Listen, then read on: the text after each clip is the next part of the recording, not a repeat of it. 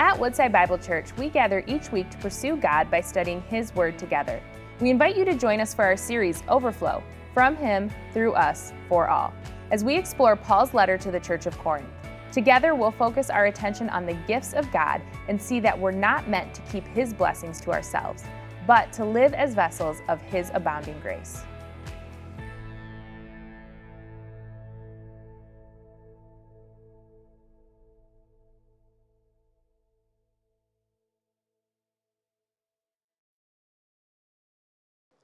Let me ask God's blessing on my brother Bill. Bill's going to be sharing God's word with you as we continue a study of first of Second Corinthians chapter eight and nine. Uh, so uh, we'll, as the kids are heading out, we will prepare our hearts for His word. All right, let's pray. Father, we're so thankful for what you're going to do now. I pray your word would speak to us in a powerful way. Lord, work through Bill. Thank you for all that he's done uh, for our ministry and now giving his life to us through the teaching of the word. I bless us as we respond. In Jesus' name, amen. God bless you, Bill. Morning, everybody. What a great way to kick off the message. We're singing of the goodness of God, and it is on full display this morning. My goodness, was that a blessing to you watching people declare that they are followers of Jesus Christ? Declaring that saving grace that is alive in their lives. What a blessing. I know I'm going to go out of here blessed this entire day just because of it. The goodness of God that we just sung about is on display everywhere. We have that saving grace that people talked about, but we also have that common grace that we see in the sun shining outside, trees are budding out, and birds are chirping. We see common grace in this building that the Lord has given to us. We've got common grace in family that showed up here, the love that we have our health, our jobs, we've got common grace in our incomes. So much to declare the goodness of God about this morning. Amen. Yes. When we talk about our finances, that's one of those things God has blessed us with. I like to be a good steward, no pun intended. I like to be a good steward with what the Lord has blessed me with. And a lot of times I'll go online or search out different resources for how can I make the most of what God has given to me. And there's places like Smart Money or Forbes or even a Google search can show you how you can take what the Lord has given you and how you can help multiply it. You'll find things online like how to create a budget, how to stick to that budget, things like how to invest, save, plan for retirement, how to diversify those investments. But one of the things you won't see when you go and you look at finances from a worldly standpoint is giving. And similarly, if you do a search for how to grow in your spiritual life, how can I follow Jesus better? If I go out and do a search on that, I can come up with some very biblical resources. They're going to tell me how to read my Bible and apply it to my life. It's going to teach me how to pray better and more earnestly. It's going to teach me that I should be involved in a small group, maybe, or that I should be involved in some of the outreaches of this church. But again, one of the things that we might miss when we're looking up how to grow in our Christian life is giving.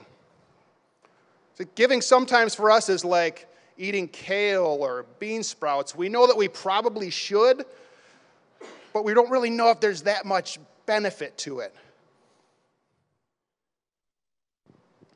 And as we continue in this series, Overflow, we're going to see the Apostle Paul is showing us this morning that we have to put a very high priority on giving in our Christian lives. He's going to tell us that we need to excel in giving, which means that we need to do it with abundance or with excellence. And our text this morning is only three short verses, but they're packed full of goodness in this area of giving. Last week, Dan preached. He covered the first six verses. We saw that Paul was giving us an understanding, he was giving us a lot of practical teaching on how the grace of God enables us to be generous. And in these three verses that we're going to be looking at today, verses 7 through 9, we're going to see action on Paul's part. How he's giving us an opportunity to be active in that giving and encouraging us indeed to excel in giving. See, Paul wants his audience to see the big picture of why it's so important to be givers. And he's still not commanding, he's encouraging. And as we read this text, we're going to see three Christ centered reasons why we should be longing to excel in giving.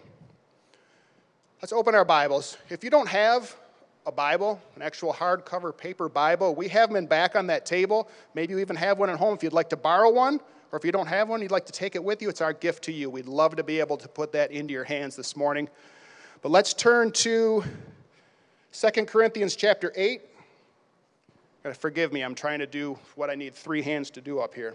We're going to get through it. This is Paul speaking again to the church in Corinth. 2 Corinthians chapter 8, we're in verse 7. And Paul says to them, But as you excel in everything, in faith, in speech, in knowledge, in all earnestness, and in our love for you, see that you excel in this act of grace also. This is Paul's first reason for us to be givers, saying if excelling in giving displays God's grace. As Dan taught last week, Paul was writing this to a church in Corinth, but hundreds of miles away in Jerusalem, that church was having a very tough time. There was a lot of persecution. They had lost homes, they had lost jobs and incomes, and indeed, the very finances they had saved were gone because of this persecution. And at the same time, there was a famine going on, so food was in very short supply, and they didn't have money to buy that food anyway, so they were hurting very bad. And this church in Corinth had pledged. They said, We want to help out.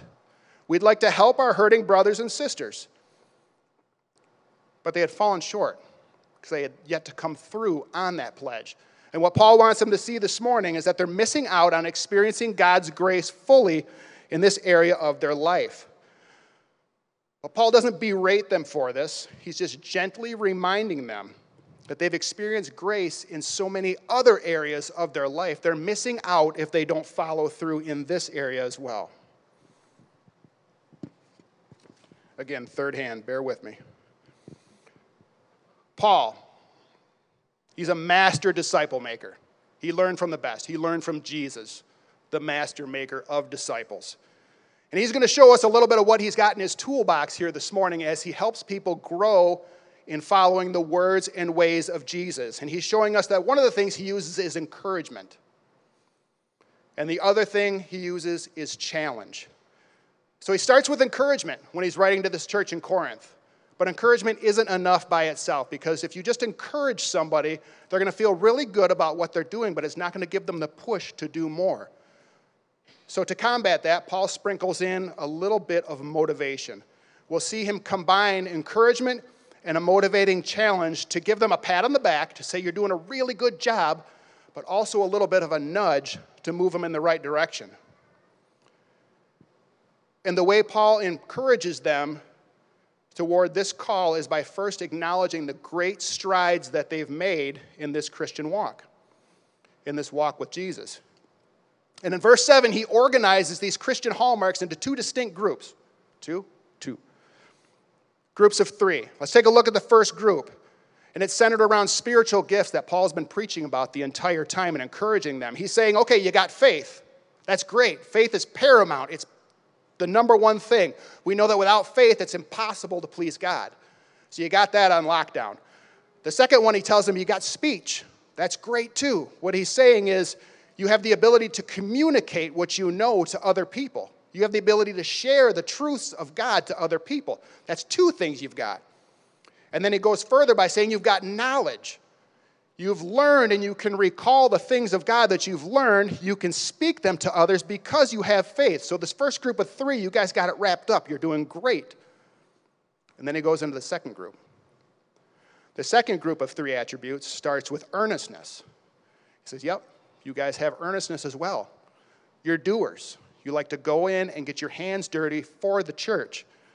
The second thing in the second group of three is a love for the church. They have that on display. They made a commitment. We want to help. We truly love these people. However, the third outward act in this second group of three is incomplete. They need motivation in this area. They were failing to totally put God's grace on display in this area of generous giving. I had a young fella. He was probably 30. I can call that young now. He worked with me worked for me actually at work. And in the morning, I would line him up with tasks to do, very specific tasks pertaining to inventory. So it was a very important thing he was doing. Say, you got to do this and this. And the whole time he would say, I know, I know. Well, you got to do it like this and like this because it's very important. I know, I know. The problem is when you would circle back around to him several hours later, either it wasn't done right or it wasn't done at all. He was saying, I know, but he wasn't following through to prove that he knew. And Paul is motivating us similarly here. We may know in our heads that it's important to give. But if we're not following through, we're confining God's grace to only a portion of our lives. And that's not what His grace is intended to do. His grace is intended to be holistic and transform us completely. But Paul is telling us that there's a holdout area in our lives, and that's the way we handle our finances. Is when we're willing to give our money and our time and our resources to help others, we put the transforming grace of Jesus Christ on display for the world to see. And as we excel in that giving, we display God's grace, but it also displays genuine love. Let's go back to our Bibles.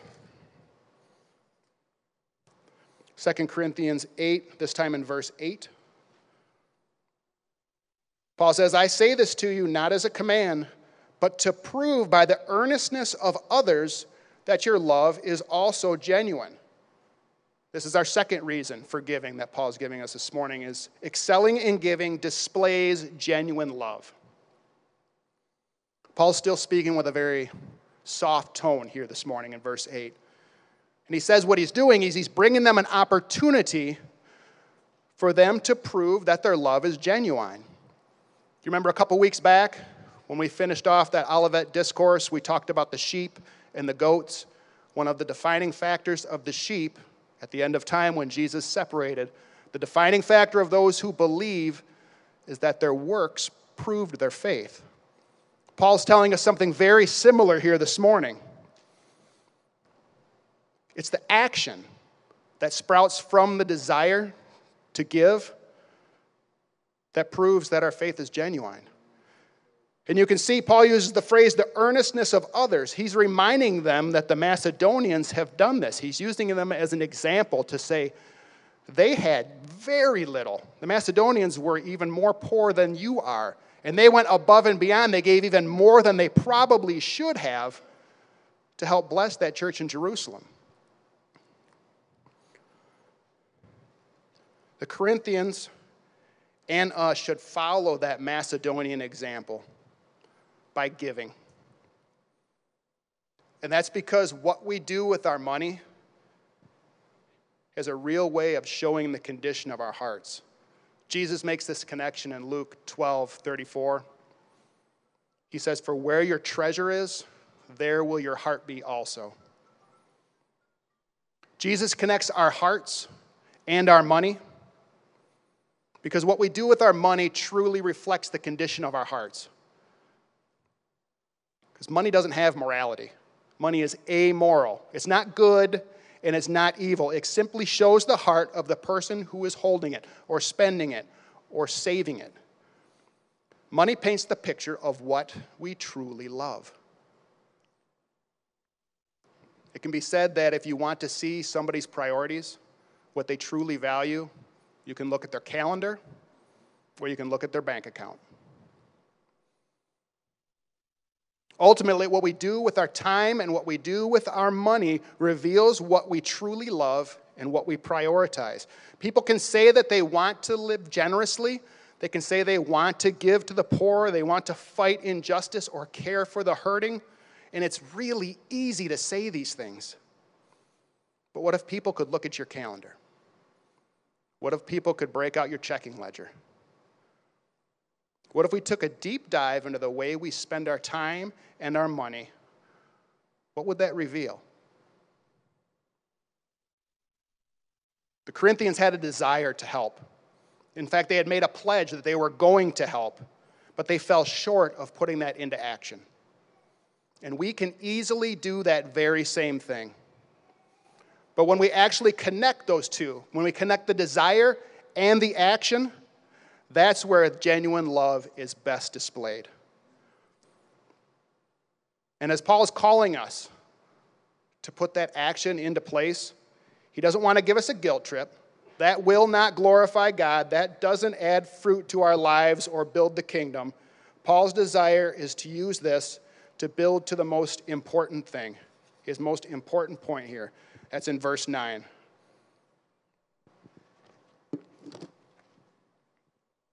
Second Corinthians 8, verse 9.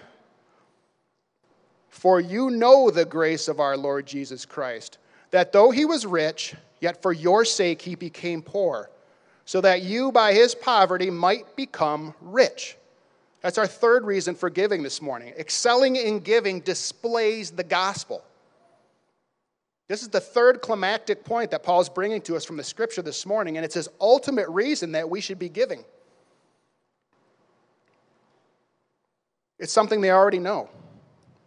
It's something the Corinthians know. It's something you know, and that's salvation by grace alone.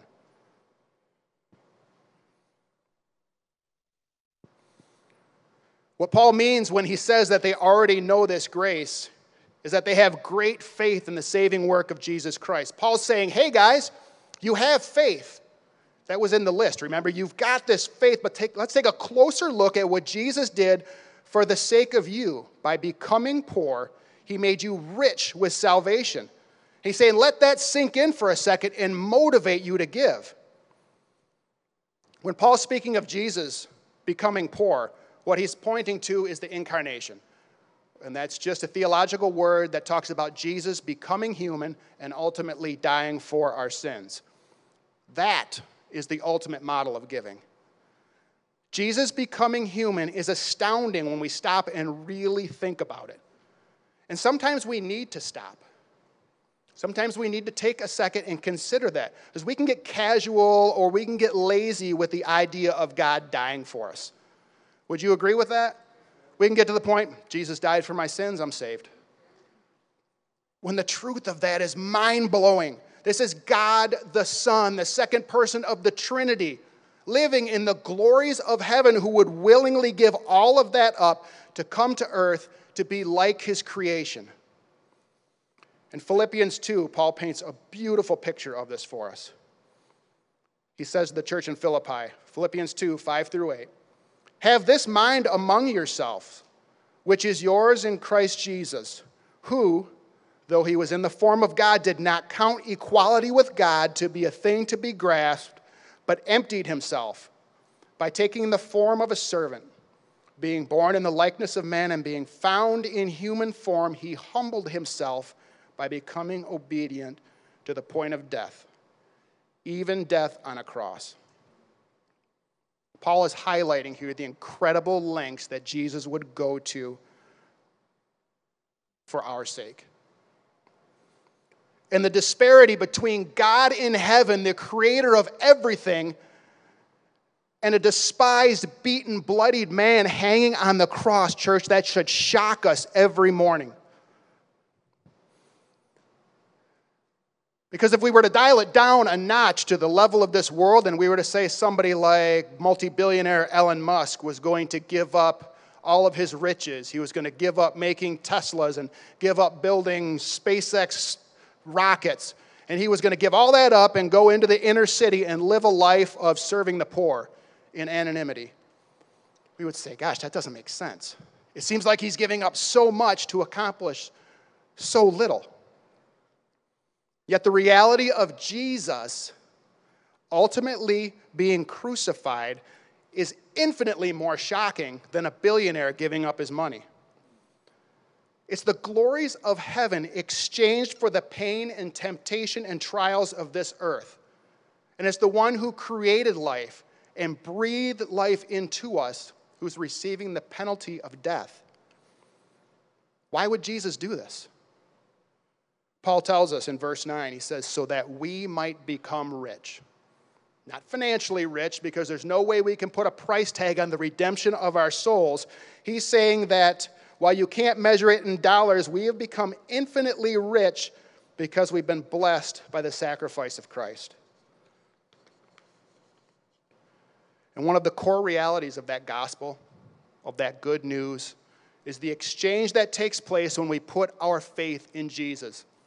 Because we come with nothing.